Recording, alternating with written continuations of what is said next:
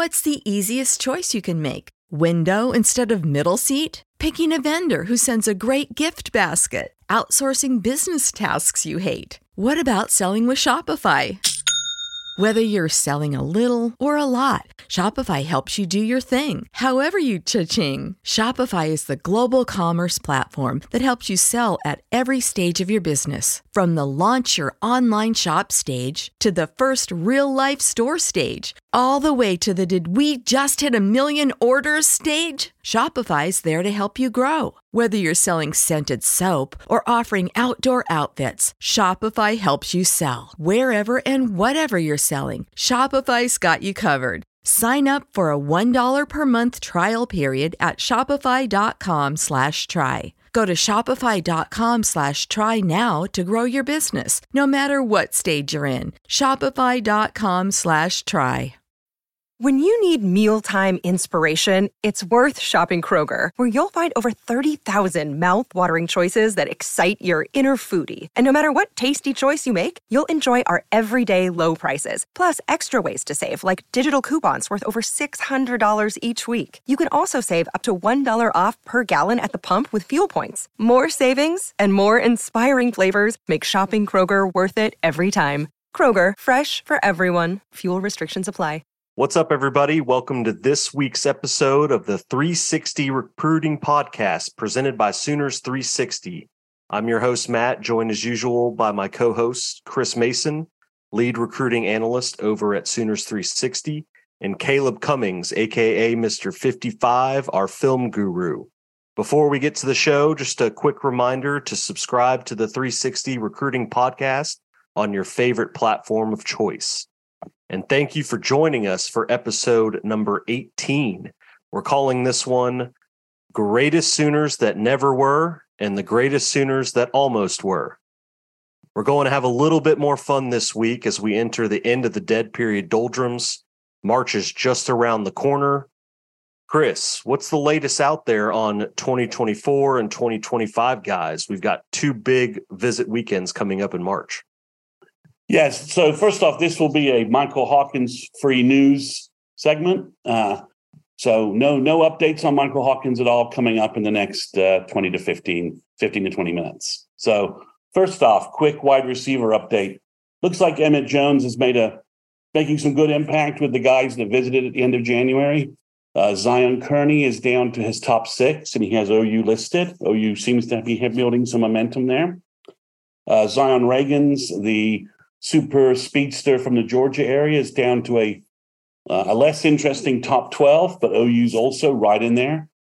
And then just one other piece of note that we mentioned last week on the uh, on the pod may have got lost a little bit in some of our discussion. But Bryant Wesco has vaulted into the rivals top 200, and that places him firmly in the composite 100. So OU's got three really good composite top 100 wide receiver target targets that Emmett Jones seems to have OU right there positioned to make a run at. Uh, the big weekend next is coming up is March 5th. Uh, we have a good confirmed list on our website so far. So if you're not subscribed to our website, subscribe. We're doing a good job tracking everybody. We've got about nine confirmed names from public comments on Twitter. We're tracking about another additional 10 to 15 names. If some of those names land, it's going to be a really good weekend, maybe as good as the weekend uh, that January 29th was. Uh, but five names I'm going to throw out for you, and they're all D line names. And OU's made a lot of D line offers so far this year. Um, right now, they have about 29 defensive tackle offers, defensive end, defensive tackles, and then they've got about another 20 who are more pure sort of edge rusher prospects. So that's nearly 50 guys they offered on the D line, and that's about 10 more than they offered uh, all of last year. So OU definitely likes the D line talent in the country. And one of the thing, interesting things coming up is three of the guys coming to visit March 5th are D line players or edge players, and they're from the state of Missouri. And uh, state of Missouri talent, something we've discussed a lot on this pod. We talked a lot about it last week about why we wanted to play Missouri every year for as a, from a recruiting perspective. Uh, the headliner is obviously Williams Nwaneri, the five star defensive lineman from Summit North, teammate of uh, OU freshman Caden Green. Uh, the next prospect is Kellen Lindstrom. He's a defensive end from Springfield, Missouri. He's 6'5, 240. He's probably more of a defensive end. I don't really see him moving inside. Uh, he's right now a Rivals, a newly minted Rivals top 200 member, and he just got an Alabama offer. And then the last player is a new edge offer that OU just made last week. His name's Caleb Reed. He's around 6'4, 215, if we're if we can believe the, the numbers being thrown out from the various services. He's from St. Louis, DeSmet, uh, where OU has previously uh, had some success. Uh, they signed a wide receiver there from there previously, whose name is currently escaping me. Uh, he would have been 2010. Uh, Durron Neal. Uh, Durron, thank you, thank you, Caleb, for pulling Durron Neal and not making me search for him. So OU's had some success in St. Louis overall. Obviously, Ronnie Perkins, and they've had some success at this high school previously. This staff is all over Missouri. Uh, Caleb Reed, Caleb Reed had 20 sacks last year uh, out of 60 tackles. So he is definitely getting to the quarterback. And then my favorite, the favorite names, and I butchered these guys' names two weeks ago. I apologize to them and their family for anybody that knows and knows listening. It's the it's the pair of twins, defensive ends who dominated OU's summer camp last year. Uh, they dominated along with uh, Keon Brown, Michael Van Buren. You know, those these were the names that were all coming out of the OU summer camp, and they are Ty Clean Lumen and Ty Cool Hill Lumen and they're both 6'3, 6'4, 250 range. And their film is really, really good. So they could really be a wild card in OU's D line recruiting. Uh, they're from the Miami area, uh, but they were. This is their second trip to to. They camped at OU, and now they're coming on their own dime to OU. And they posted that on Twitter and seem very excited about it. OU's doing some really nice graphics for the uh, for the kids for the March 5th event, focusing on the 24 the 24 um, carat uh, connection uh, as the hashtag symbol for this class.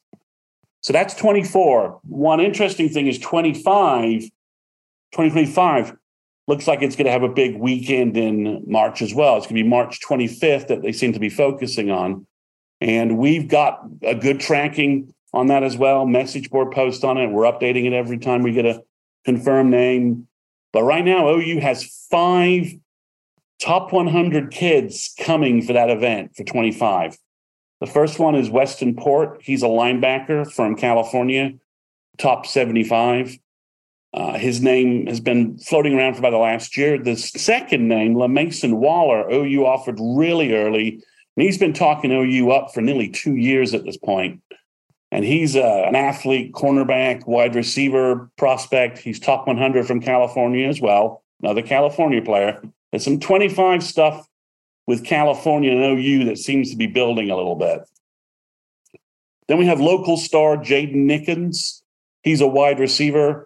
He's already rated a five star player by at least two services. He's like 6'2, 6'3, 180 pounds, just great basketball player, fantastic athlete, jumps out of the gym.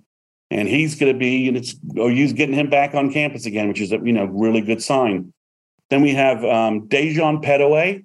And yep, that name should sound familiar to you. He is related to Jaquez. He's a cornerback, about 5'10, 5'11, 180. And everybody has him in the top 20 right now. And then the last name, he's unranked by some of the services, which I'm, I'm not really sure that I really understand.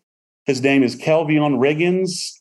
He's from Texas, and he he has like committable offers from like everybody. So uh, he's probably the best linebacker in Texas, probably one of the top 10 players in Texas. So I don't really see how he's not a top 100 player. He was just one of the elite kids at OU summer camp last year, got a scholarship, got an offer, and getting him back on campus is just great news. He's like 6'1, 210, uh, very kind of sim, if you want like a comparison. Um, probably Kip Lewis is probably a great comparison. Though I think Riggins might have a might have a higher ceiling. But that's the that's all the news that we currently kind of have for 24 25. Still no verbals. No one should be freaking out about this. This is not Brent's process. He wants to get kids on campus, make connections, make relationships, and then strike once the kids are ready to to narrow down their lists. So we could have a lot of names next week to talk about and have a, a pretty exciting podcast in terms of the the names are going to be back in Norman. It's a it's a great list, Chris. I just wanted to mention that Weston Port. This will be his second visit within the last six months, I believe. I think he was a visit in was it for one of the November games? Um, so yeah, that sounds that sounds right. So he and Mason Waller's been like talking up OU forever. So getting both of those talented California kids back on campus is is pretty big. Yeah, and it's funny. Last week, all all we talked about was you know the move to the SEC, what SEC territories, um, you know, are going to be great for recruiting and stuff like that. We kind of ignored the fact that there's still California out there. It's been good to Oklahoma over the years, and if if they're already familiar with Oklahoma and then you add in the SEC, you know, maybe Cali's another ground that we can steal one to two or maybe even three of the top players in California each year. Uh, Weston Port definitely fits the bill there. I think he fits the defense really well. Um, so that's that's positive signs there. So look forward to that 2025 weekend to see, you know, what type of names we should be looking at going forward. Uh, Caleb, do you have any do you have any thoughts on these guys? Yeah, so I'll you know maybe more general to what we're seeing from the overall kind of a question for Chris there. Actually, um, something I'm curious about and have thought about, and like to get his his take. Uh, but I think you also raised a really good point on the California kids. I know it's something. There's been articles written. Uh, I think Joel Klatt has talked about it. Uh, he, I think he touched on it a decent amount this past year when you know USC. Everyone expected you know Lincoln to go out there and start to build his empire, like he said, uh, and start to reel in those top in-state kids, and he didn't do it. I think he signed just a handful uh, of the top ten. I think it was like two, two or three of the top ten kids in the state. I think it was only one of the top 20. One. Yeah. I mean, so like it was just, so to me, you bring up a really interesting point, and that has been, and again, this, the articles have been written about this in the past, but over the last 10 years, let's say, there has been an exodus of the elite talent out of California, really to the SEC and Clemson. You know, let's and Clemson has, has done a good job with those kids, and I think uh, Michigan and Ohio State have always historically done decent. Michigan, in particular, in California, uh, but I think that's something really interesting to watch. Like like California kids want to play the elite kids have some of the best football in the country, right? And they're going to want to play in those uh, elite conferences. And Oklahoma offers those kids the ability a little bit shorter uh, of a of a trek, and maybe you know it's the closest blue blood elite program, uh, right? That's I guess suppose not USC. Uh, so that's an interesting one. But to the class, Chris, I'm interested in your take on this. So, and we've talked a little bit about is is Brent shifting focus or I don't say shifting focus, but is he right? No plan survives first contact, right? For yeah, last year was first last year was first contact. Like he shifted how he's doing things because coming in it was we're going to offer fewer kids than everybody else, but we're going to do a better job of recruiting them. And they signed a top whatever it is, right? Top top five class. This year, it, it's very different. The amount of offers, even for 24 kids that have gone out, and I think edge players really highlights that because Oklahoma's in a really good position with some of the elite edge players in the country. But that's not stopping them from shooting out offers to kids they like, which to me is like it's it's surprising. What, what do you what is your take on that? Do you think it's just them saying we want to continue to you know flip this roster over? Again, we we know this kid is good, so we're going to offer him a scholarship, uh, and, and just and playing that out as we get through to summer when we'll see most of these kids start to pull the trigger. What are your what's your take on the amount of offers this year comparative to last? I think I think the process is probably I think Brent's changed his process just a little bit. He's offering a little more kids. Um, you know, I think last year Um, you know, I think Brent probably regrets not having some offers and some focus on some kids in November that they couldn't double back to.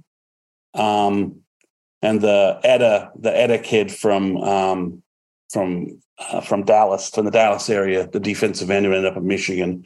I think he's probably one of those guys where Brent's like, yeah, we really should have, we should have, we shouldn't have waited, we shouldn't have been until November that we had made a bigger, bigger push with him, um, something like that.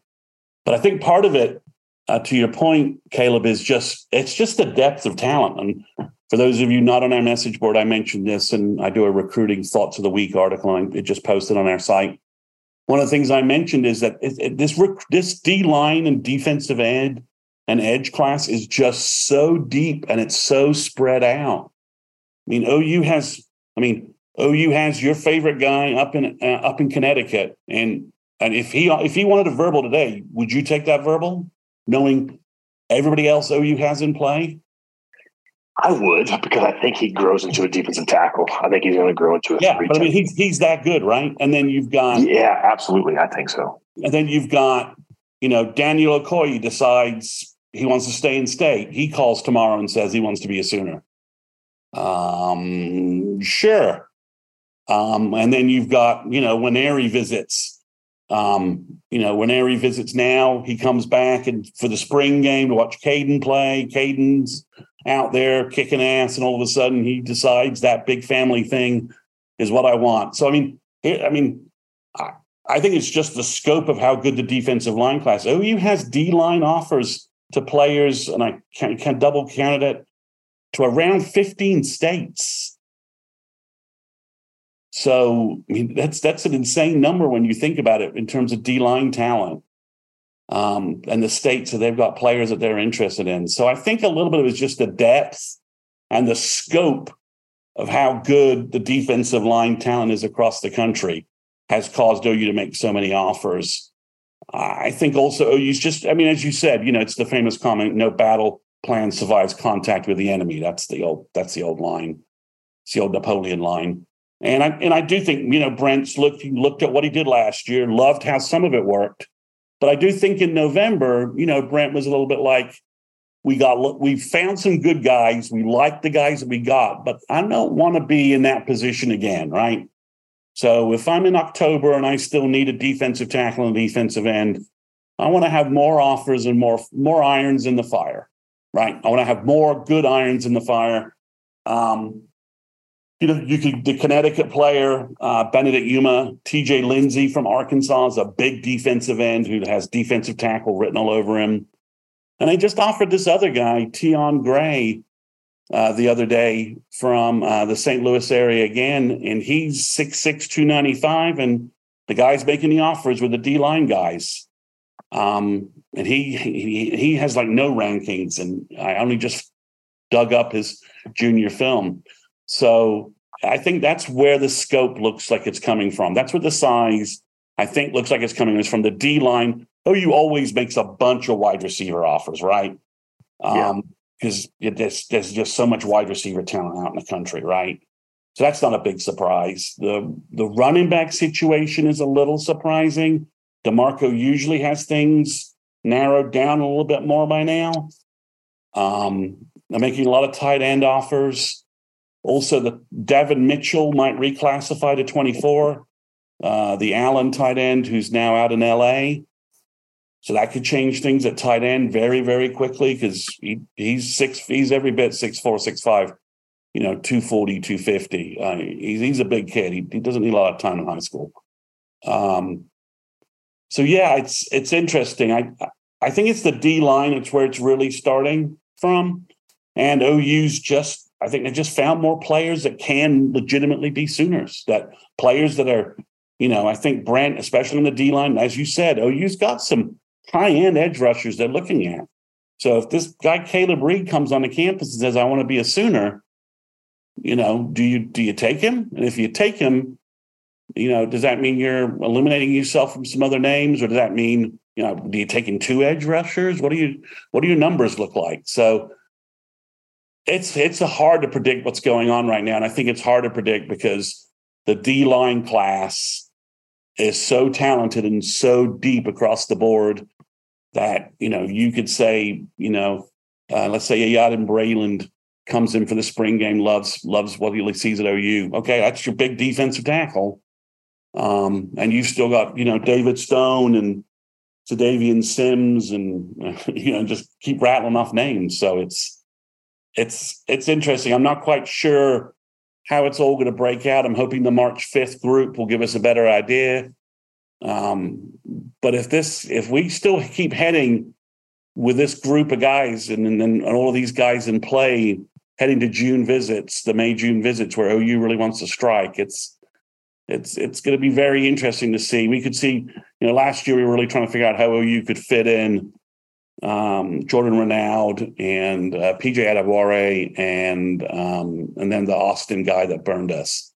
You know, it, it, could this year. I mean, those are the three main guys that were really in play back then. It could be this year. Yeah, we're heading and it's like six guys that are fighting for three spots or two, three, two spots, and we're not don't quite you know which way it's going to go. So I think maybe maybe Brent wants to have a little more irons in the fire at some key positions, and there's nothing more key right now for the OU recruiting class and D line. But you know, to that point, I think even Bill Bedenbaugh has a better list of, of, of prospects right now on on his side of the board. So I think that just might be um, Brent asking Bill to just you know let's have a little more. Let's have we don't want four, we want five. So let's not have yeah. let's not have twelve guys we're looking at that we really want to we really want to push on. Let's have closer to sixteen. So yeah, no, I, I think you bring up a good point right on that where it last year, you know, Etta is a good example, and then again Oklahoma. Etta, Etta now, Etta from the from from Texas from Etta. Yeah, yeah, and, and then and then Oklahoma losing out on on Bassick and Renaud, you know, it puts them in a place where they're luckily were able to find a, a kid that had a great senior year yeah. Uh, and but no, I mean it's it makes sense. I mean they just like learned from that, and they've done a better job with all of the support staff they have of saying, "Hey, let's uh, make sure we've got more than you know uh, more than just a few." But you know, there's not very many of these guys that. That's the thing with all of them. They're not reaches. Is is what sticks out to me when you watch the tape on them. It's like, okay, I see that. Right? Uh, it's they're not reaches. But but to answer your question on do you take two edge rushers, the answer is always. yeah, I mean it's going to be it's going to be interesting to see how it all shakes out, and you know names will fall off and verbally commit, but you know there's just there's a lot of there's a lot of interest in OU. This class is real. I mean, OU should not have got a top five class last year. They just should not have. How they did that defies all recruiting norms that I that I know. Right, first year classes, first year coaching staff is coaching staffs don't pull in five top top top five classes. They just don't. They don't. Um, for them to have done that, so now they're more established. They've built up more relationships with kids. You know, you still, you know, pretty heavily involved with T.A. Cunningham. Um, I'm not going to tell. I'm not going to tell uh, Bates that that's a Coach Bates that's a silly idea, and that he's he's lost a little bit. But you know, so we'll see if he shows up on campus and he looks like the guy, he looks like his sophomore film, then, you know, I mean, and he's bulked up, then all of a sudden, you know, that kid's six six, three hundred pounds and and he's super athletic. So it's it's it's crazy in terms of the guys who are legitimately in play for OU right now along the along the defensive lines and at the at the sort of the edge linebacker spots. Yeah, and, no, I think uh, that old saying, right? The best option is the option that gives you the most options, and they they've learned uh, this is maybe the, it's just a really good approach. Uh, uh, it's, it's it's impressive seeing the amount of kids that are high on Oklahoma right now uh, at this, you know, at, in February, which we'll see all that you know sort itself out through the end of July, but it's, it's very interesting. Well, real quick, Caleb, you you touched on it for a second, but I think the support staff has a, a big hand in this. Um, they had the a full season. You know, they've been in Norman, uh, what, 15 months now. The staff yep. collectively. I think that's a really it. It just seems like okay, now we we're in the the rhythm. We we have a plan. Let's let's execute it. I, it seems like all these offers and how they're setting up the 24 and 25 classes just it seems organized. It seems like they have um, you know all their ducks in a row to hit the ground running. You know that that first big weekend in January that blew any weekend besides that July weekend out of the water from last year. So I I think the support staff has a lot to do with this. You know, they're scouring the country, watching film, setting up boards and we're seeing that come to fruition now you know with how much you know the the spread that they have and how many players they have that are that are good quality players. You know they found all these guys over the last year and they're attacking it. So uh you know i, I thought that was a good point that you touched on. Uh so just wanted to touch on that real quick. Yeah and you know it's being thrown around um i'm, I'm i don't want to i don't want to ignore the first site that said it. it wasn't our site it was either 247 or rivals i mean there's heavy rumors that seth littrell is about to join right i don't know that OU's about That's to right. add, OU's about to add another another really high value coaching um, talent to the staff. I mean, Seth Seth Seth has extensive background in running running offenses and can do nothing but help OU in, in evaluating players. Yeah. If, if he joins, if he joins, he's not signed up yet. So you know, I, yeah, we're not we're not we're not breaking some we're not breaking news here. This is not. We're not saying he's he's hired or anything like that, but it has been reported by the other the other media outlets that, that cover OU that uh, there's there appears to be interest there from both sides. So, yeah, I think to Matt's point, like I think the thing that I noticed maybe the most, uh, the biggest difference in approach, where I think the support staff has it's really obvious, is the offensive line. Like to you know, I think you know Matt it, you mentioned that right? Like the number of offers where they're sitting with these guys i think chris as well. There's a it's a very very big difference. I think we you know you've seen chris to your point uh you know it's that old mike leach right? You can guys that are 5'11 180, 180 pounds and can run or a dime a dozen just go to the mall and walk around and you'll you'll bump into you know a hundred of them uh, so receivers and DB offers have always been like really plentiful. Uh, offensive linemen, it just looks like that when you look at their board there and you see where they're at with everyone, you know, there's that picture on social of that first weekend with those all those offensive linemen that were there, those top kids. It looks like maybe more than any other position, and it makes sense that it would be you know support staff helping with that position. I've always felt like adding one coach to coach, develop, recruit uh, 15 kids at a time, recruiting classes of five to six per year. Uh, that vital of a position, you, you've got to have a really big support staff and support structure and process in place to help that. And it looks, you know, at least from the outside looking in, uh, like 15 months in, they've, they've, they've got that, that process in place. So perhaps Brent is not in over his head he's not over. He's certainly sign. not over his head in recruiting. That is very true. So we'll have to see how the the field turns out in the fall. Um, okay, so good podcasts are 100% original, but great podcasts steal. Our partner podcast, The Barry and Mac Show, over at 360, and our partners over there as well had a great feature last week. Uh, they drafted their ultimate Sooner team. Uh, the parameters were 2000 to current. Uh, so over here on the recruiting pod, as much fun as it would be to just copy them word for word, doesn't really fit our niche of the Sooner football world. Uh, so I'm going to turn it over to Chris, and he's going to lead us through uh, two little fun fantasy drafts. Thanks, Matt. So well, I'd love to draft another group of Sooners. I just don't think that fits us. So I had the idea to do to steal the great idea and turn it into something a little more recruiting wise. So we're going to do two mini drafts between Caleb, Matt, and I. The first one is going to be the greatest set of players that were almost Sooners.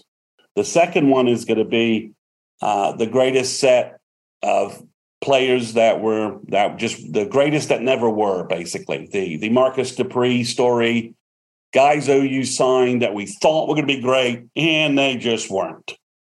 So Uh, they're going to be four. It's going to be a four round draft. I've mixed the draft order as, as as fair as possible. I think I've I've placed myself the recruiting expert. I get the last pick in the first round for both contests to keep this as fair as possible. So the first one we're going to do is the greatest greatest players that were almost Sooners, greatest recruits that were almost Sooners. Uh, the player had to be close to choosing OU or had OU second on their list or decommitted from OU. And you just have to be able to defend uh, their almost Soonerness if challenged by by another by another player. So, Matt, you get to lead off with the first pick of the greatest players, greatest recruits that were almost Sooners. Who is your first round? Who is the first pick in the first round?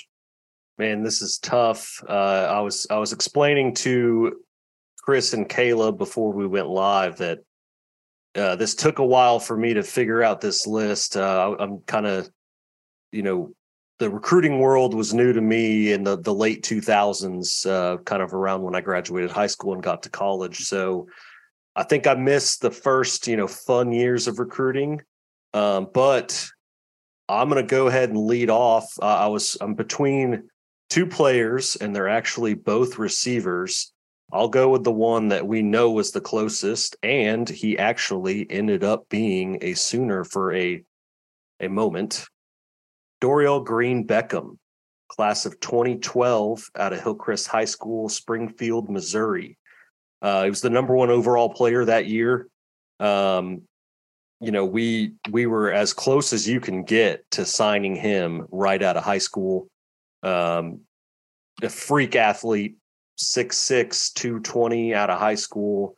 Uh, fantastic film everybody thought he was going to be, you know, the next great one, the next Randy Moss. Uh, just a fantastic player. Uh, it seemed like he might have been ours, and then he wasn't. He went to Missouri, uh, ran into some issues there. Actually, ended up coming to OU for a. Was he here for a full season? I think it was a full season. Um, kind of that red shirt. This he was here before. for that. He was here that for that fall. For that yeah. fall and yeah. it's that was before you had the free transfer. So I yep. think he was going to have to redshirt anyway. Yes. Um, he was under Bob Stoops' thumb that whole season. Um, but he just could never get out of his own way. So um, I thought that would that may be the best one to lead off with since he was ranked number one overall that year. That's an outstanding pick, Matt. Um, the Sooner Nation obsessively followed DGB's recruiting for about two and a half years. Uh, uh, he essentially was able to, he essentially went to Missouri because they offered his younger brother. They gave his younger brother, who never became a prospect, a, a scholarship offer.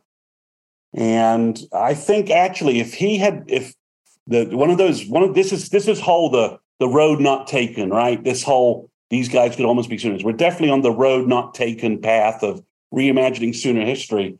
And if you reimagine Dorial Green Beckham, Baker Mayfield, and Joe Mixon all eligible in 2014, I'm not sure you ever see the Lincoln Riley, uh, the Lincoln Riley program ever start.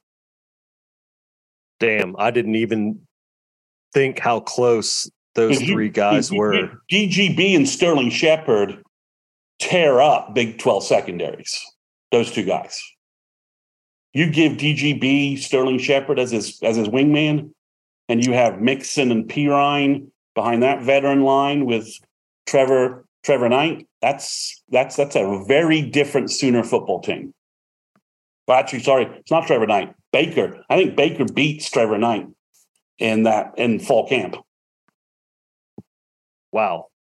So if your whole thing about open open transfers available and let's just say Joe Mixon veers away from a certain sandwich shop and goes a different direction, that's a that's a very different 2014 Sooner football team. I think. I think. I think that's a team that that that is in a very different stage. So a great first pick, Matt. All right, Caleb. I'm not sure that was anybody on your. I don't think you were thinking that. I so, wasn't thinking that. wasn't even. I wrote down 15 names. wasn't on my list. He's, he's, not on my list. Matt, you did a great job. He's not on my list at all either. So just shows yeah. you how we're thinking. So Caleb, what's your recruiting timeline really, and what's your first pick? Yeah, so my recruiting timeline really falls in line with, I would say, you know, the start rise of rivals, right? So right in that 2001, 2002, uh, and it rolls through from there uh, to now. I'll give this caveat kind of at the outset of this. The way I approach this in my mind, in my methodology, uh, right, was players that, had they chosen Oklahoma, would have had the greatest impact on Oklahoma football by going by what they were and what they did by and large, right? And how I looked at that, to my mind, and I think everyone would probably agree, whether they've sat down and actually thought about it and and put it this way, but the the run that Oklahoma had from 2000 to 2008 was, in a lot of ways, it was a they were a hair here and a hair there from, you know, I say hair, I mean one player doesn't get injured, right? Jason White doesn't take an elbow to the helmet to the uh, I'm sorry, take a helmet to the elbow against Kansas State, right? And he's fully healthy when they when they play uh, LSU, right? Something along those lines. You know, the one recruit they missed on, let's say, that would have been on the 2003 2014 team that they beat LSU which you give Bob Stoops three national titles in five years. What does that look like, right? You can say he wins four and eight, and you're talking about he probably rides off in 2011, right? Uh, but it's, yeah. it's, just a that's how I approach this. Even having said that, uh, the guy I know I should choose, I didn't. Uh, it's my number one.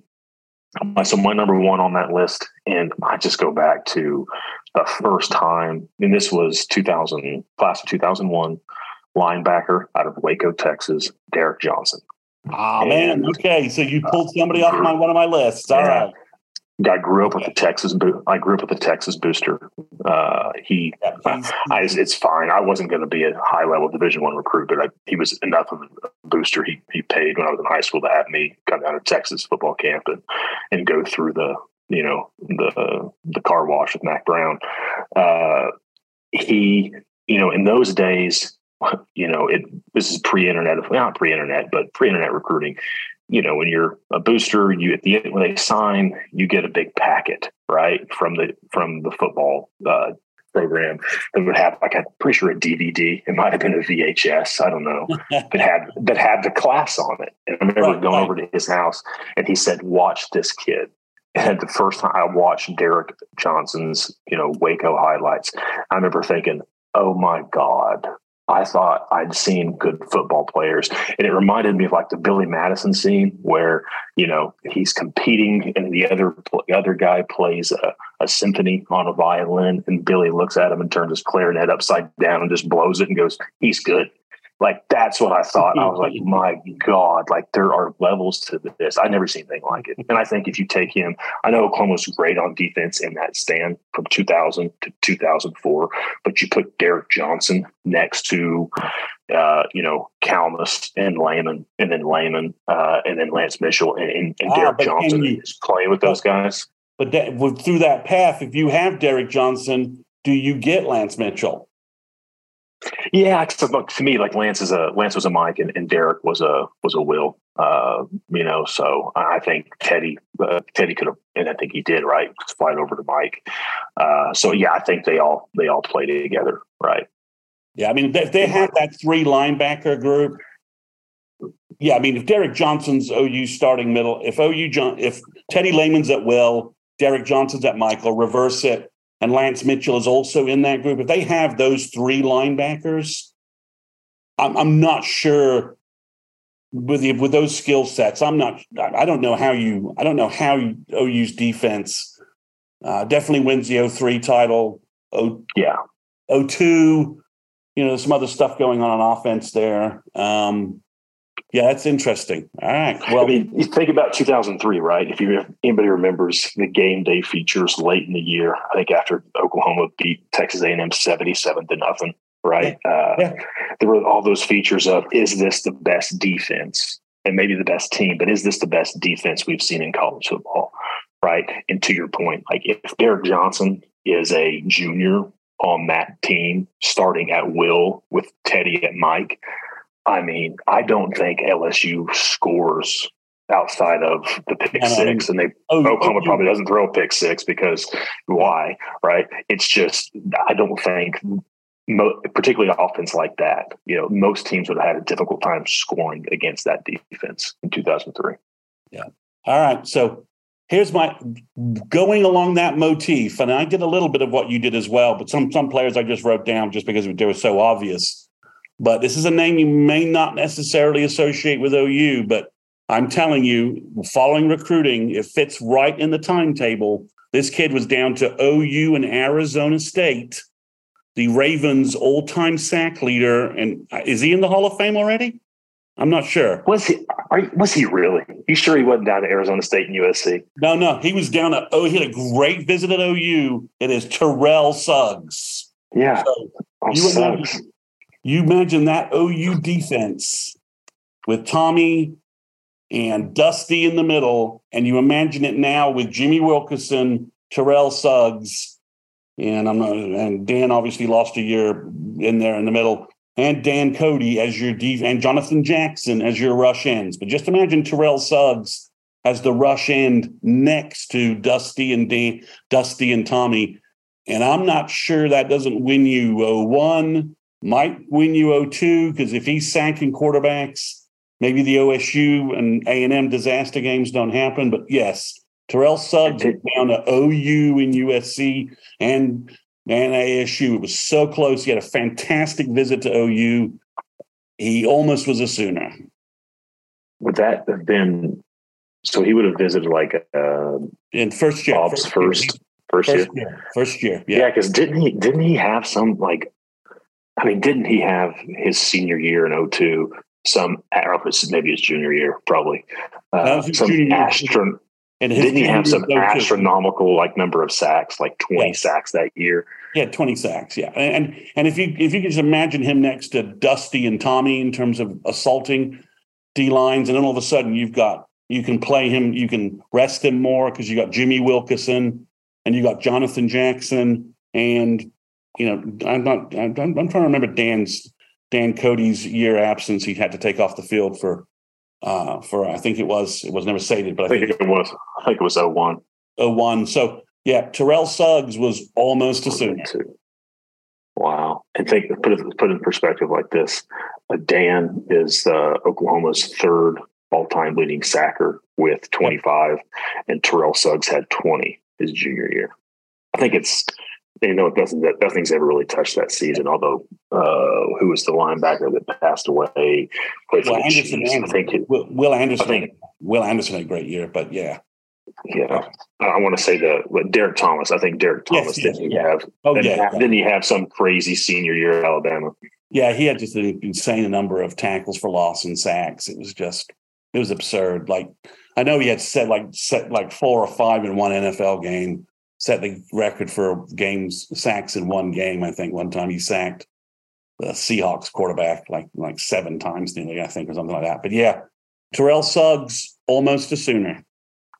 So we so we finished round one with two college football Hall of Famers, a lock for the NFL Hall of Fame, a fringe NFL Hall of Famer, and Dorial Green Beckham. has no NFL history whatsoever. But I, th- I think, you, guys, you guys got me on that one.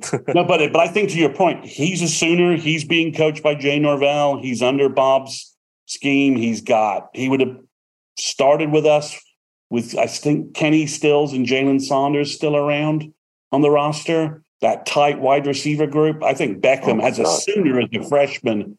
He is still in the NFL. He he would have had a big NFL career. He would have been he would have been so good I think he would have been fine. I think it's a case uh, of he chose the wrong school and he would have been under OU's situation. He'd have been much better. Situ- he would have been in a much better situation. Yeah, I agree. I just, I just want to, I just want to correct myself because I, you know, there's probably that ASU fan that's a closet ASU fan to get this correct. Terrell Suggs uh, had 24 sacks as a junior. He is he finished his ASU career with a school record 65 and a half tackles for loss and 44 sacks with 14 forced fumbles. Yeah, and That's and like my uncle playing with us. right, right? Yeah, it's like my uncle playing with us when I was a kid on Thanksgiving. You know, just It's like PJ in high school. But yeah, I mean, they, Yeah, that's Terrell. Terrell's that he could have been a Sooner next to Dusty and uh, and Tommy, and that doesn't, even, doesn't even doesn't even bear thinking about what they might have done to offensive lines. I mean, were Jimmy Wilkerson and Jonathan Jackson, Dan Cody, all very good college football players, but they're not Terrell Suggs. uh, All right, we're on to round two.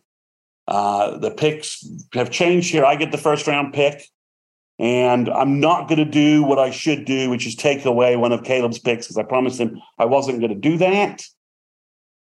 So I'm going to go. no, go, go for it. Go for it. Because I, I, probably Yeah, got something. no, I'm, I'm going to. I'm, I'm, I, I I have to get. I have to get this name off the board. We have to close this this chapter of OU football.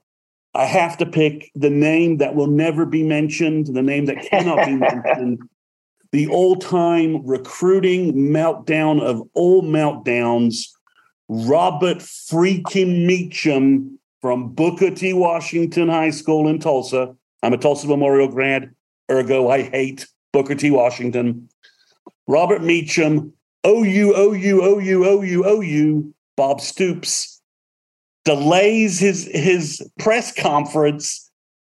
I don't even know the technology at the time, but I think I don't know if it was Josh that was doing it from Sooner Scoop. He's the only guy at the time I really remember doing this. I think Josh was in Tulsa trying to relay something back to the message board, and some Tulsa and one of the I think either KRAF or WWLS broke it and said that he had signed with Tennessee and it was just crippling. It was absolutely crippling. Robert went on to have a good college career. I think he had a decent NFL career, but he absolutely power bombed the OU recruiting world back in the back in the early 2000s.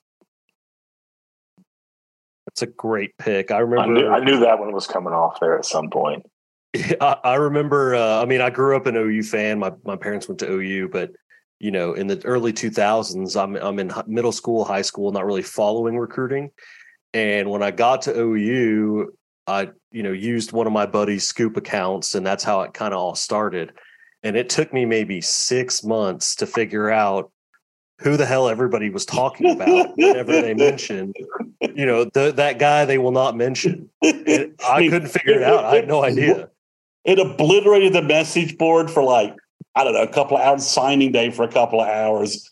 I mean, it was just, it was, there's, there's no, there's no real meltdown that can quite encapsulate this because OU oh, badly needed a wide receiver. He like nearly verbaled like five times to OU. And, and, and like I said, Bob delayed his press conference because he was told he wanted to talk about Meachem, and it was such a it was such a lock. And then he said Tennessee, and we were all like, "What?"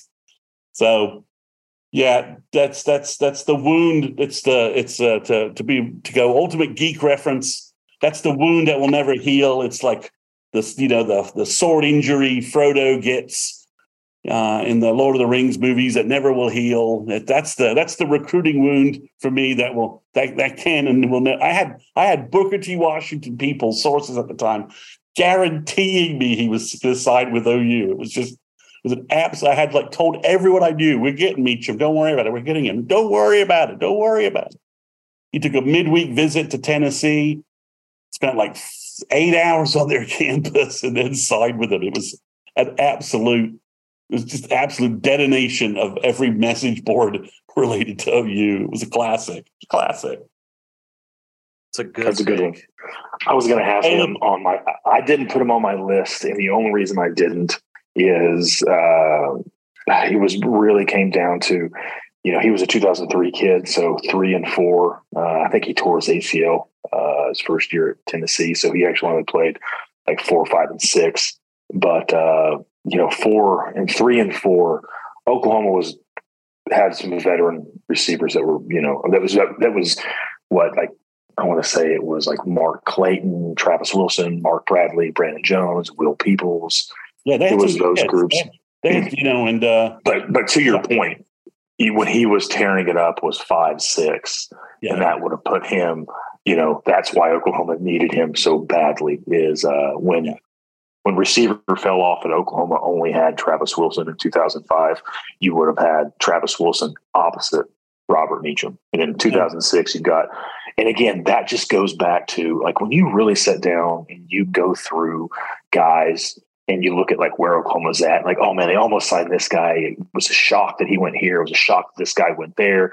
They did sign this guy and he had a back injury.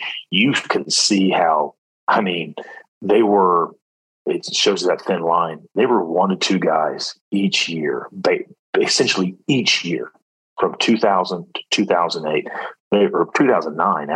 They were one to two players, one or two injuries from competing for winning a national title every one of those years. All right, Caleb, you are back up.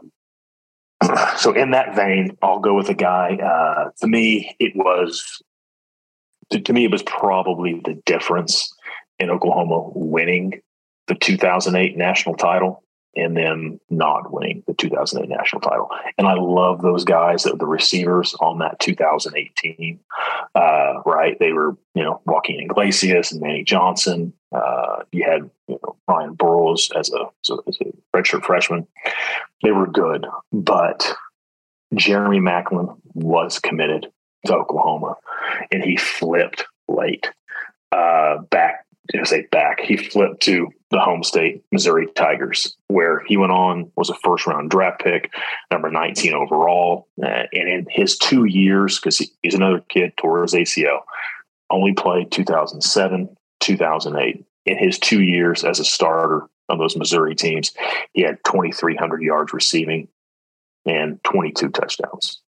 Added another 700 yards rushing uh, and was, I believe, like an All American uh, punt returner. He was the guy that would take the top off the defense. He was the guy that was going to stretch them, everybody vertically, where Gresham, you know, it, in that intermediate was going to live and destroy and eat folks. You know, Maclin's a difference between a safety being able to roll down and and and then bracket Jermaine Gresham, which is what Florida did, right? That's to me, it's like that's just the difference in that Florida game. Because if you've got Jeremy Maclin with Sam Bradford and with Jermaine Gresham, uh, you know, even though DeMarco got hurt, right, he would have been a difference as well. But let's just say he still is banged up. Those two, the way they're able to play off of each other, uh, it's it, it takes you know it's pick your poison, right? Do you want to get hit for a 70 yard bomb or do you want us to just eat you alive at 14 yards a clip to our, our 6'6, 250 pound tight end? And I think, you know, Maclin, if he stays, I think Oklahoma probably wins the 2008 national title. I knew you were picking him, so I did not pick him on purpose. That's why I went with the, the Tennessee trader, Robert Meachem. hey, it's funny. It's, it, you know, I think I mentioned this on the last podcast. Uh, as Barry said, we we called out a couple of programs. Oklahoma is 20 and 2 against Missouri on the field since 1984. They absolutely own the Tigers. But you look at this, and they have been a, a small thorn in Oklahoma's side with some with some of the you know some kids. Recruit uh, really, recruit, recruit here, here, or there, here or there. And Maclin was one that, you know, again, committed to Oklahoma uh, and flipped. I mean, to Missouri. I, I get it, their home state, but gosh. We've already talked about two that went to Missouri that we wanted. Yeah. And, and everybody remembers like Luther Burden, right? Yeah. All right, man. So it's your pick. Are you going to go with another wide receiver? Or apparently, wide receiver, uh, uh, you know, echo in our memory, or you to go somewhere else? What's uh, you picking? Well, I actually am going wide receiver, and I think this guy also would have helped in 2008. Uh, he would have been a true freshman, and I think he did play as a true freshman. I don't see any reason why he he did have. He would have been great. I know you're talking about. And uh, I think it, it might be revisionist history, but I think OU was a lot closer than than people might have thought. Uh, you know, I, I heard some things at around the time. Um, there were arrangements made. Maybe we'll get into that on the board. Um, Julio Jones. All right. Die down. Alabama. Now I'm going to go ahead and let that pass. Some people will say we had no chance to sign him. He visited for the Texas game. He had a great visit to OU. If Saban's not there, if something is just like you just twitch history slightly, I think he's a Sooner. So we're gonna let it. We're gonna let that pass. I agree. I, I remember that recruitment well. It was, uh, you know, it was, you know, it, it, to that point, right? It was if it wasn't if he was an Alabama kid, uh, and as Steve Spurrier mentioned, uh, those scholarships to Alabama have always been a little more valuable than everybody else's. Uh, it was that way in the '60s, '70s, '80s. I mean, that's just. I'll say this. I'd say it to any Alabama fan with their face uh, and Auburn fan. Everything that all everyone negative associates with the SEC is really just Alabama and Auburn. You don't want to talk about boosters run amok, the shadiest stuff you've ever seen. It's those two schools. yeah, you, you don't remember the Charlie Pell Florida years. So yeah, no, no, I, mean, I don't. But I mean, it's just like that was that was a Florida got bombed. Florida got bombed by with and Galen Hall cheated after Charlie Pell. So um, Florida got bombed was, for, for a good reason for a long time. But yeah, it was it's uh it's like that was a really close recruiting. It was one of those dumb and dumber moments. So you're saying we have a chance, right? And we yeah. look like we had a chance. There's another guy who went to LSU on signing day. It looked like we were about to get the flip. It was um Randall. Um Joseph Randall. Joseph Randall. It looked like we were about to get him. And so it was like back to back years. We went into signing day and it looked like there was a chance we could get an SEC wide receiver, and it just it never happened. So, all right, good pick, Matt. You've gone, you've gone two big wide receivers, one, two. So let's hope you're going to fill out your roster with some different folks here coming up. Caleb, who is your number three almost sooner? You know, I hope my memory serves me correctly on this. Uh, I really do. So this will be really surprising uh, because I should pick Cam Newton.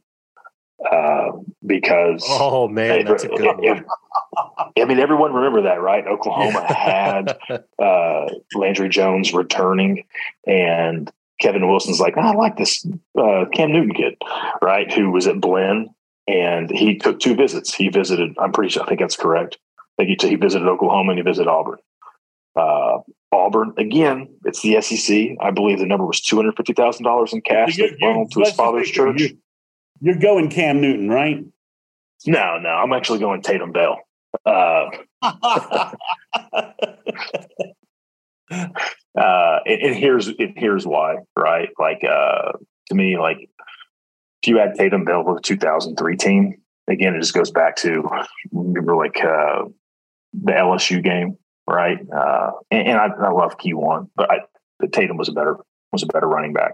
Tatum Bell add, wins the uh, wins the 0-2 Alabama game instead of Renaldo Works. I'm sure. I mean, there's a good chance that you know he's broke a couple big runs for you know all right. But they're already ahead, right? Like, because that's, I mean, again, like love Renaldo. I think Renaldo was a four seven guy. I mean, Tatum ran four three four at the combine.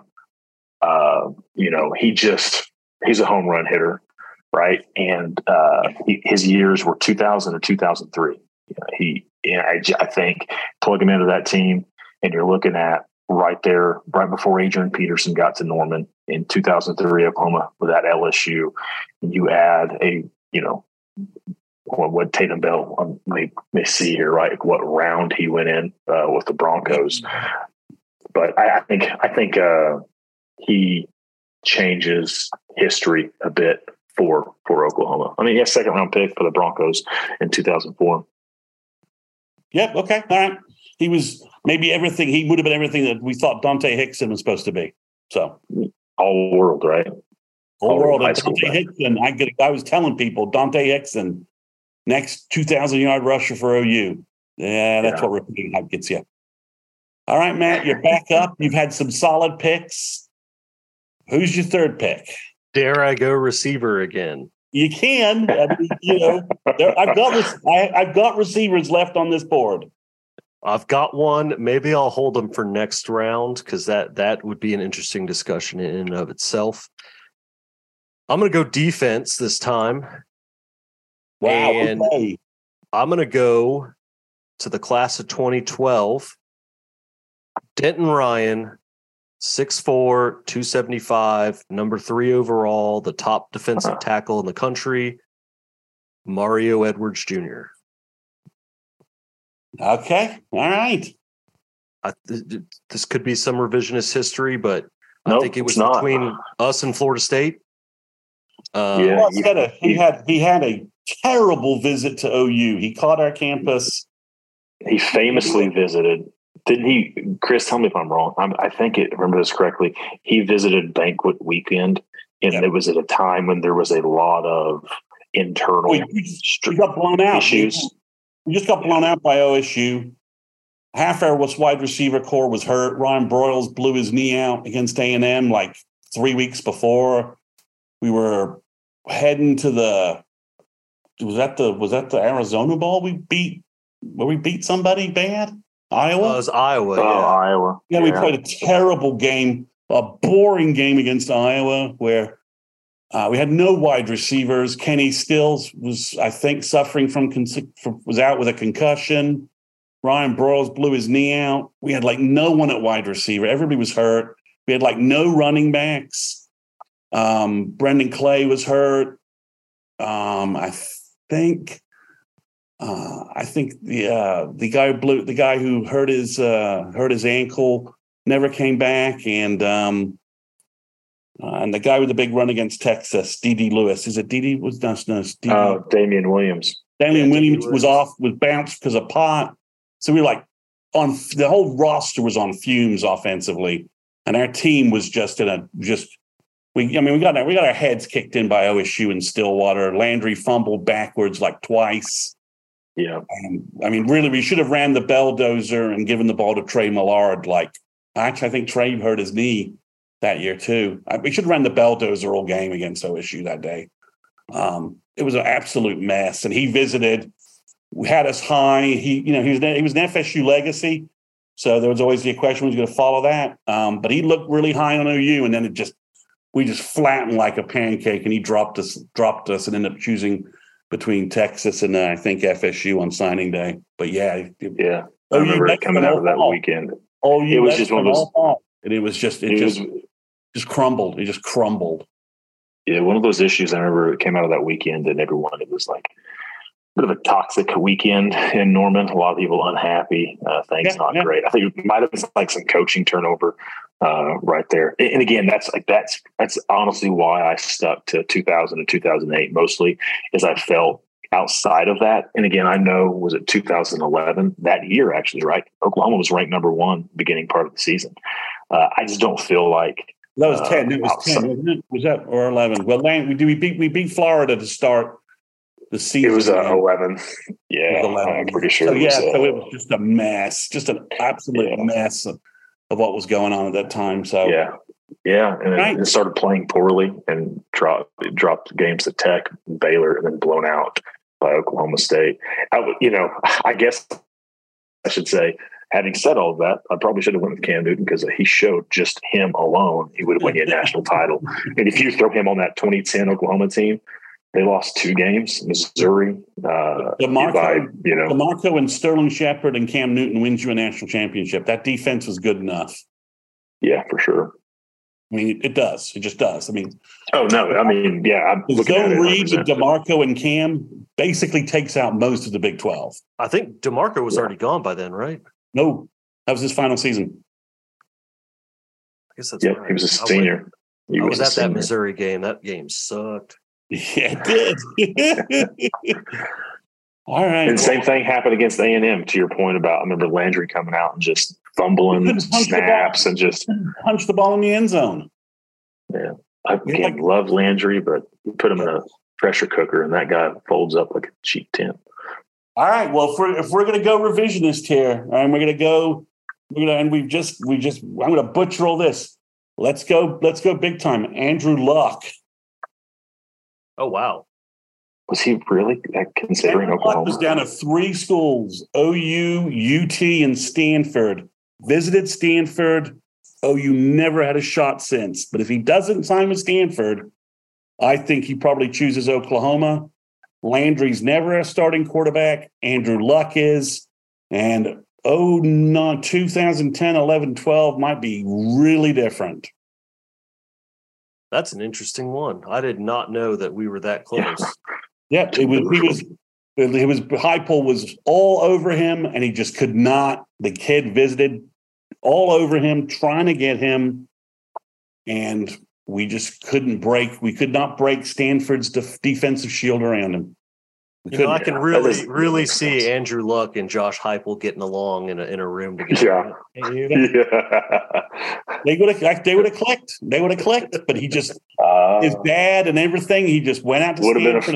and it was you know from that, that was it. And Stanford wasn't bad. They had just got off the snide a little bit. They'd upset. They'd had an upset win over uh, USC. Yeah, Um, they were like forty 07. point dogs. They were like forty point dogs. Tavita Edwards was like throwing crap up left and right. Don't having. I mean, you know, Pete Carroll was like losing games that he had no business losing back back then in those two years. But yeah, Yeah. you just twilt you, you, you tilt the recruiting landscape just a little differently. And Andrew Luck is, you know, I think at the time, if you say it's it's you know, you say it's OU or Texas for Luck, and uh, Andrew's meeting Sam. I think Sam Bradford and, and Andrew would have clicked just like that. And Andrew knows that he could have just read. He wanted a red shirt. He wanted. He you know he was interested in red shirting. So you know he comes off the bench instead of and instead of uh, Landry in 09. Uh, I mean things are just a little bit different. Um, and then 2010, 11, and maybe 12. Because did Andrew stay all four years? I think he did, didn't he? Uh, I think he graduated. Yeah, I'm would, sure he would take all four years. Yeah. I think you, yeah. So that's the that's the that's the spin the recruiting lens just a little bit different. Interesting. All right. Well, I guess i- i- am I up in the first pick of the last round? You are All right. Let's let's check check out this list because I really want to go with another receiver, but don't know maybe I- pick. maybe I will go with him because on my list he is the highest ranked left from his class. Uh, it's a guy that uh, this was a very interesting year, class of 2013. Um, I think Bob was kind of getting his feet back under him in recruiting. It was kind of that that 2013 class is when he started kind of feeling it again. I feel like um, I might be a year too early, but uh, I think this guy would have made a big difference. He was the number five overall player on Rivals that year, the number one wide receiver out of Crete Money, Illinois, Laquan Treadwell. I think it was between us and Ole Miss at the end, and Ole Miss was kind of a shocker. well. Well, that's when odds Ole are Miss was shocker. paying everybody. That was the yeah, that was the year they signed number one overall Robert Nim- uh, Nkemdiche and 14 Laremy Tunsil. So you know they were going all in. and, uh, You know, Mister Freeze is is back now, so we'll see. We'll see what a, what a pairing Hugh Freeze and Auburn will be. Oh my uh, God. Yeah. But you yeah, know, well, I- OU was right there. You're right. He visited OU. OU was leading. Didn't the visit weekend was supposedly was, didn't quite go well, and then we got an idea of why it didn't go well. We got vi- graphics of his visit to Ole Miss, and he he he he flashed hundreds all over his all over his hotel room. Yeah. And then Did he have the famous image. The famous photo of him holding a stack of money like it was a phone, like to his ear? It was Yeah, uh yeah, yeah. yeah, it's awful. So, all right, he was a he was a great player too. When that that leg injury that he got, I think was that his freshman Oh, it's year? terrible. Terrible. It was Ole Miss. It was the um, Mississippi State Egg, game. Egg? Bowl, right? Yeah, Yeah. Was it a dislocated ankle? Yeah. Oh, yeah. It was awful, it was worse than that. I think it was pretty bad. So It would have been interesting to see how his career would have turned out if that didn't happen and if he was an OU Sooner. All right, I'm up next. I'm going to go old school here, and uh, I'm going to go a name you guys probably don't remember, and that is Justin Blalock. Oh, he took him off my list. What a name! So let's go way back in the Sooner machine here. 2000. Uh, for those that don't remember, the 2001 season kind of fell off the rails at the end. Right, lost in Nebraska. Jason White gets hurt lost an absolutely awful game to OSU, let Texas get into the Big 12 time title game. Colorado blitzed Nebraska. Then they beat Texas in an, in an unfathomable game where it literally looked like both Texas quarterbacks were trying to lose the game. Um, our O line is a complete mess in 2001 for most of the year. One of our top recruits, Justin Blalock, offensive guard for Texas, old Big 12 guard, really solid player. We badly needed him. And the end of our season, we lost a lot of recruiting momentum in 2001 at the end of the year. Texas got three or four kids in December because they got a big boost. OU was struggling. Mangino left to go to Kansas. Uh, and Kevin Wilson came in, but by the time that all happened, we lost Justin Blalock, and we were going to we we struggled at offensive guard, finding an offensive guard to play next to Davin Joseph for the next four years. Justin Blalock, Davin Joseph, uh, Vince Carter, Wes Sims, and Jammal Brown is a much better yeah. offensive line than than uh, Kelvin Chaisson. All credit to him; he was a good Sooner, but Justin Blalock would have been a much better player. And I, I, strengthens, I that, there. strengthens that offensive line considerably to make that a much better group in 02, 03, and maybe even 04. But the 04 season is, uh, I, don't, I still don't understand that USC game. So, yeah, no, thank you. It's funny. I had him. Uh, he was 2002 recruit. I think he redshirted at Texas and he went to the NFL. Uh, 2007 draft. Played left tackle at Texas. Was an absolute stud. Uh, I think it was a first rounder, maybe a second rounder uh, by the Falcons, and made a bunch of Pro Bowls. I, I, thought the same thing. I thought you plug him in to those early lines where he's playing guard next to Davin, and then he can kick out the tackle in like five, six, and you've got uh, you know it changes again. Some of those things where, where Oklahoma was weak. Funny one, I uh, so I mentioned t- Booster from Texas paid for me to come to uh, camp here.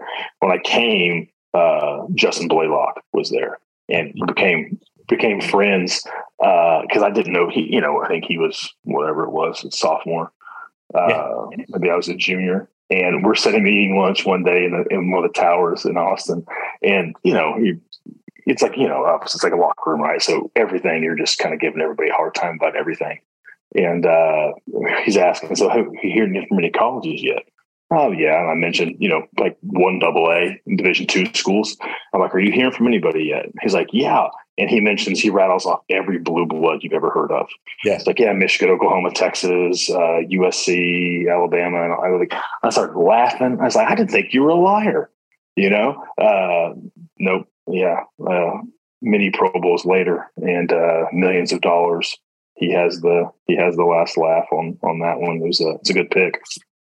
Yep, he was. Uh, if you could have just landed one more elite offensive lineman to help us through that gap, it just everything. I mean, Jammal Brown and Davin Joseph, both all pros. Wes Sims was a he got a lot of abuse, but he's a really good college offensive tackle.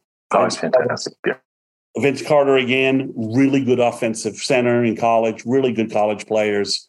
If you put in another NFL guy around them, that that with everything else we had, all the other weapons we had, that that that's would have been bad news for some would have been bad news for some people. All right, Caleb, you get to end this draft with the last pick. You get the last word on this, and Man. and I challenge you not to pick a wide receiver. Oh no! I, I mean, the, one of the names I have. So I'm, I'm looking at two names, and one of them you you will scratch your head and think I can't believe that was on this list. Uh, I'll tell you the two names I've got. It's James Carpenter and Sergio Kindle. I got you. Right. And so, it, yeah, I'll go with Carpenter, right? Because I had him one spot above Kindle because Kindle was an inside linebacker, but he played end uh, defensive end, rush end. In Oklahoma, I think during that time, they had like Austin English and Jeremy Beal and Frank Alexander. So they were pretty good. He was at Texas from six to nine. But James Carpenter, he was a Coffeyville Community College recruit, 2009. It was Oklahoma, Alabama. He chose yep. Alabama, and it was huge. Uh, obviously, he goes into Alabama and on Nick Saban's been there two years, I guess, going into Saban's third year immediately plugs in, starting, I think, left tackle at Alabama 2009, 2010, goes to the NFL. He may still be, I think he is still starting in the NFL. Uh, yeah, I think he's still in the NFL. I was just, yeah. Uh, and, and, it, and it came down to, okay. And, and so, and the same thing there, uh, right, Chris? I think, you know, you look at the 2019 and it had the best defense Oklahoma's had in you know, since oh, since 03, 04, right? That 2019 was a legit top five, top three defense. What they didn't, what they struggled with, uh, obviously, was injuries, like really, really bad. That's what derailed them, of course.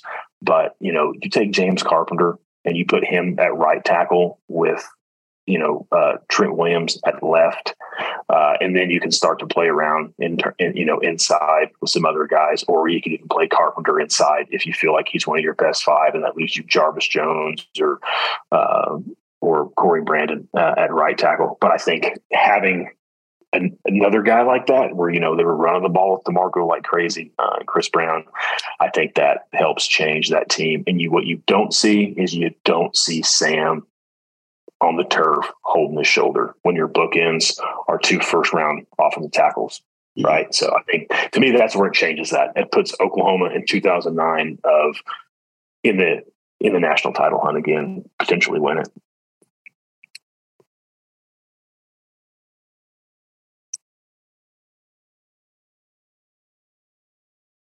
Well, that was a great discussion about almost Sooners. We're going to have a slightly quicker draft about the greatest that never were. You can choose any player from 2000 to 2020 that was a Sooner that failed to maximize their vast potential as a Sooner. Uh, Matt, you got the first pick in the last draft. Caleb, you get to go first, round one. Who is your number one, never met their potential Sooner? Oh, this seems so easy. It's Rhett Bomar. Yep, that I was one on my board. That's on uh, my board list. Yep. Well, I think. I, I mean, we all know yeah. what would happen in 2006 if he doesn't screw up. And I, and I think I'm probably the guy that uh, I, have always felt this way, and I know I shouldn't because of how everything went down, and, and he did mislead uh, Bob twice. But and I always felt bad for the kid, you know, because obviously, you know, the development and the surrounding cast around him. If, if that doesn't happen, how that changes his life. I mean, I think he's. I think Oklahoma yeah. probably wins that. When it def, they definitely do. They win a national title with Kevin Wilson as OC. You know, I mean, the guy with Randy Walker who helped invent the you know some of this like you know uh, spread option stuff. Yeah, yeah. I mean, yeah, Bomar was a pretty easy pick for number one. What could have been. Okay, Matt, who are you going with? Uh, I think I'm gonna go defense with Demarcus Granger, Ooh, class of 05, five ah, star. Three. Yeah, and of course, uh, you know, uh, do you remember the play he got hurt? I, I was at the Washington game. He hit the Washington center on a full start uh, play, and then the Washington center got his two guards to gang block Demarcus, blow the play up completely play went nowhere, but all three of them bent Granger backwards and blew his back out. Yeah. Yep. Had surgery. He yep, missed uh, the championship game. Yep. His 2007, if you go back and watch, if you watch the 2007 film, his game in that uh, Big 12 title game to beat Missouri versus Missouri, yeah, he was unbelievable in that game. So yep. I'm going to go with a really easy one. Go back in the way machine because he burned OU twice, and that would be Chris Smoke Patterson, linebacker from Chicago, and NEO that couldn't get eligible twice. Somehow got eligible at KSU and still screwed things up. All right, and I got the nod, and it's to me with the with the snaking of the draft. It's back to me. I'm going to go with Jameel Owens, wide receiver from Muskogee. Uh, top fifth, top 100 rivals guy, fantastic wide receiver, did nothing at OU. And it burns us more because OU took Jamal Owens and ignored Justin Blackmon, who ended up at, at a, ended up as OSU because OSU had an open ship at wide receiver. All right, All right. Matt, back to you. Let's see. I'm between maybe two guys here. Uh, let's go with the highest ranked of them. Jeremy Calhoun, class of 08, who's the number one running back by some outfits that year. Uh, expected to carry the torch after Adrian Peterson and DeMarco Murray. Just was buried in the depth chart, could never really uh, get get some carries. Ended up uh, transferring out to Division Two Angelo State. I think he finished with like 250 yards total. Um, so I think I think that's uh, that's going to be my pick. Back to you, Caleb. All right. Uh, this is actually pretty easy. I'm surprised another one you picked a guy. Uh, Lawrence Mo Dampier. Uh, Man, you know, uh, just couldn't. Yeah, he just couldn't control his. Uh, just it was just a discipline issue as related to caloric intake. Actually, and uh, you know, he was he was in great shape the spring right after the Sugar Bowl. Fell down the stairs, broke his ankle. Never came, never got conditioning back in shape. He was six yeah. three hundred pounds, dominating spring ball. Fell down the stairs, broke his ankle, and then like lost all conditioning. I did not know that. I didn't know he broke his ankle. But yeah, he swelled up to like 400 pounds or something. Uh, just huge. You know, I mean, that guy at 305, and he's he was Tommy Harris esque, right? And uh, you have him, and yeah, no, you you plug him into that 2004 uh, defensive he line. He signed on Thursday. I watched some new streaming service and his announcement ceremony. He because he didn't sign on signing day, and he chose OU, and his film was high school film was unreal. He was killing folks. I can remember it. Yeah. So yeah, I mean, that's that to me is one of the you know it's kind of back to that same thing with Rhett, right? You just wonder had he been able to uh, just keep himself in and from again just consuming too many of the wrong calories right and and and been that guy it's a life changer because that's a that's a first round talent at defensive tackle all right, we are back in the third round. Matt, you're leading off. Well, that was going to be my pick. So we all we all do we all wanted Mo Dampier. All right. I'm going to go with another defender that just couldn't quite, you know, make that step for whatever reason. Class of 08 out of Fossil Ridge in Keller, Texas, defensive end RJ Washington the number one overall list. defensive end by rivals that year. Uh, five star, top 10 player. Uh, he came up here. I think his grandparents lived in Norman or just outside. Um, just couldn't get it together. I think he had, let's see, seven career sacks and only eight and a half career tackle for losses. I mean, that's that's pretty disappointing for the guy that was the number one DN that year. And, uh, you know, that's 08. So we thought, okay, this is going to keep, uh, you know, that, that championship level talent, that championship level defense going. And when you don't hit on your, your five star defensive end, um, you know, you, you start losing, uh, your defensive prowess. So RJ Washington's my pick. All right. We've got the, I got to go with Brent Rawls the famous fell out of the back of the pickup truck quarterback uh, from Evangeline Christian, 6'5, 210, ran all over the field, cannon of an arm. Uh, if the old freshman, if, the, if you're going to play four games freshman rule, would have been in effect. I honestly think Brent Rawls plays in that 2001 OSU game that we lost because Hybl was like punch drunk, couldn't do anything and our other backup quarterback got busted for dealing for stealing or dealing pot. Uh, Is that Hunter Wall? Hunter Wall, who caught that touchdown pass in the 01 uh, K State game, the double the double pass fake on the field goal. Um, Hunter Wall was, uh, or was he? I think was he, or was he stealing stuff? I'm not sure which. I, I don't want to get any more legal trouble here. But anyway, Brent Rawls, should have been the guy, never was the guy. Uh, could have been, could have, could have, could have led us from Jason White dominating to Brent Rawls to Rhett Bomar to to to Bradford and just had a sequence of just unreal quarterbacks. Back to you, Caleb. Okay. Oh, gosh, contemplating. I'm going to go with, you know, it's just a seventh. I'll go with Lance Mitchell. Uh, and it's, I, you know, I think he's got uh, a pretty good NFL career in front of him if he doesn't get that, you know, that leg rolled up on and tear that ACL. And that meaningless uh, UCLA game. Yeah, yeah, and I mean, I just think, and, and you know, fast forward to what that means to to that defense, right? Uh, in 2003, 2004. He did come back uh, and play in 04, played really well. Played really well. Him and Rufus both with torn ACLs, playing good linebacker, but just just got torched in that USC game. It's to that point, right? And so that's why I have him on there. I think when you watch him healthy, uh, right? It was at 02. You watch him healthy in 02 and you watch like against Texas. And then you watch him in 04 and you see like, okay, that he's a step and a half slower from that ACL.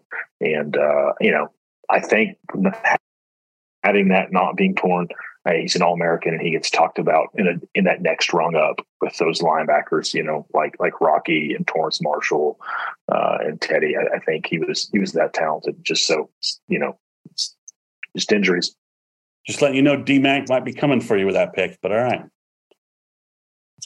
Okay, we're bound back to the fourth round. Caleb, good to go again. Sorry. I'm okay, this this is perfect. This is this is one that'll be surprising. Chase Beeler.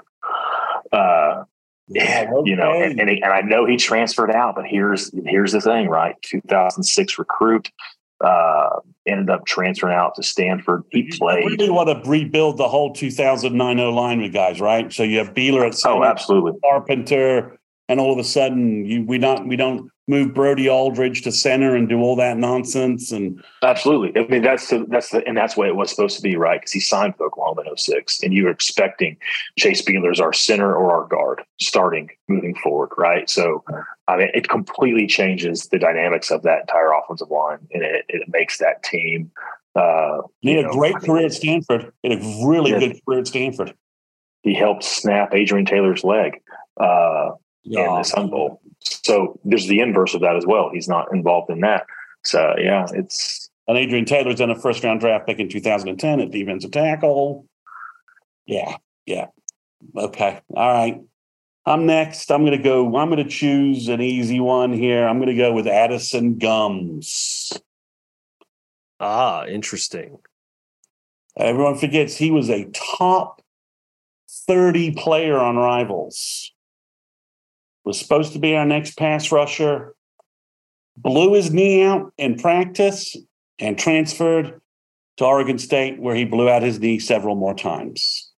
Poor Addison, just just a killer in, term, in terms of what happened to him. He just he, he just he must have broken mirrors, walked under ladders, uh, hit black cats. I don't know what he did, but Addison Gumbs old world guy that we were supposed to, he was supposed to be, and just nothing could happen for him. And from what I remember, he he tore his knee like the second practice, maybe.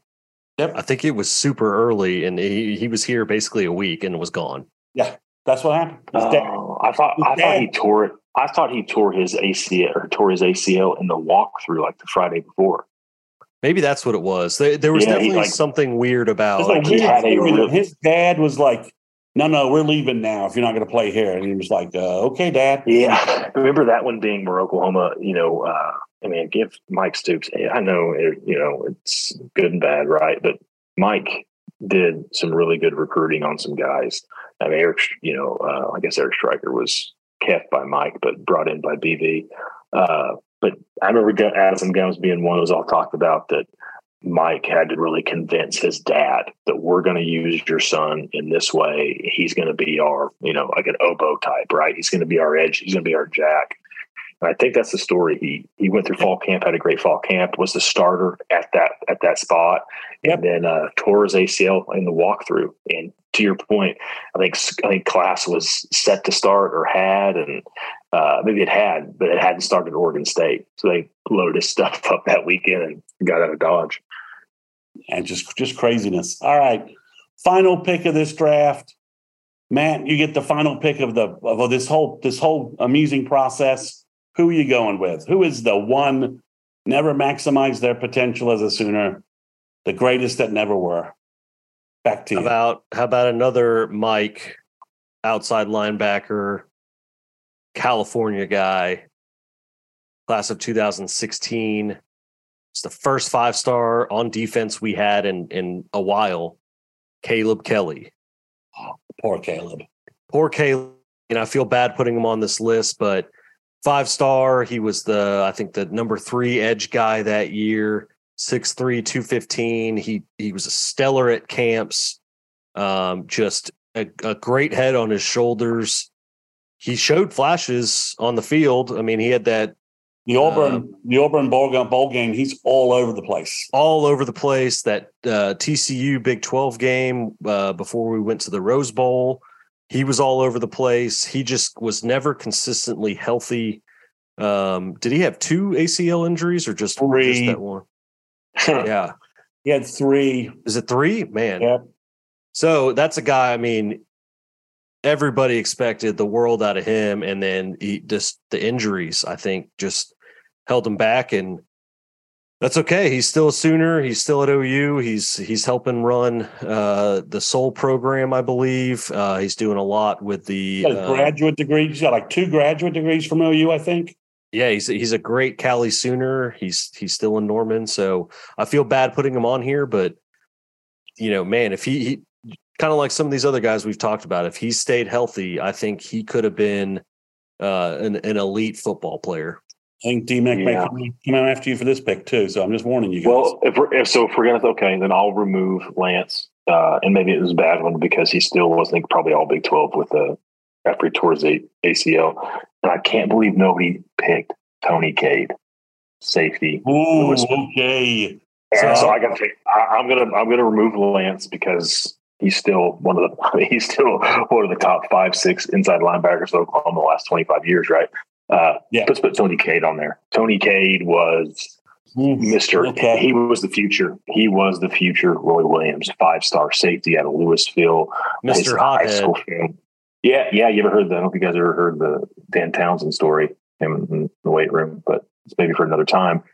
Uh, Tony Cade. I remember his high school film. Him just you know really laying the wood uh, on guys. And uh, I don't know the high, school, the high school VHS tape. His his his reel was like the Thunder by ACDC.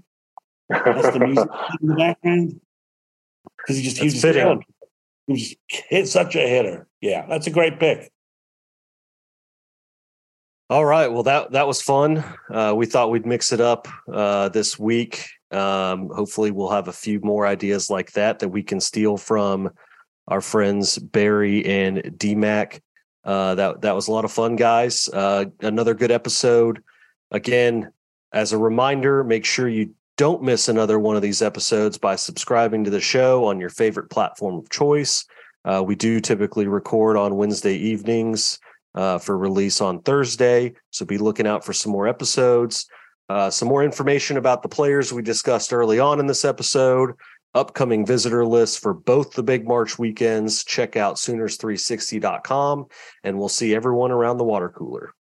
When you need mealtime inspiration, it's worth shopping Kroger, where you'll find over 30,000 mouthwatering choices that excite your inner foodie. And no matter what tasty choice you make, you'll enjoy our everyday low prices, plus extra ways to save, like digital coupons worth over $600 each week. You can also save up to $1 off per gallon at the pump with fuel points. More savings and more inspiring flavors make shopping Kroger worth it every time. Kroger, fresh for everyone. Fuel restrictions apply. Save big on brunch for mom, all in the Kroger app. Get half gallons of delicious Kroger milk for 129 each, then get flavorful Tyson natural boneless chicken breasts for 249 a pound, all with your card and a digital coupon. Shop these deals at your local Kroger today or tap the screen now to download the Kroger app to save big today. Kroger, fresh for everyone. Prices and product availability subject to change. Restrictions apply. See site for details.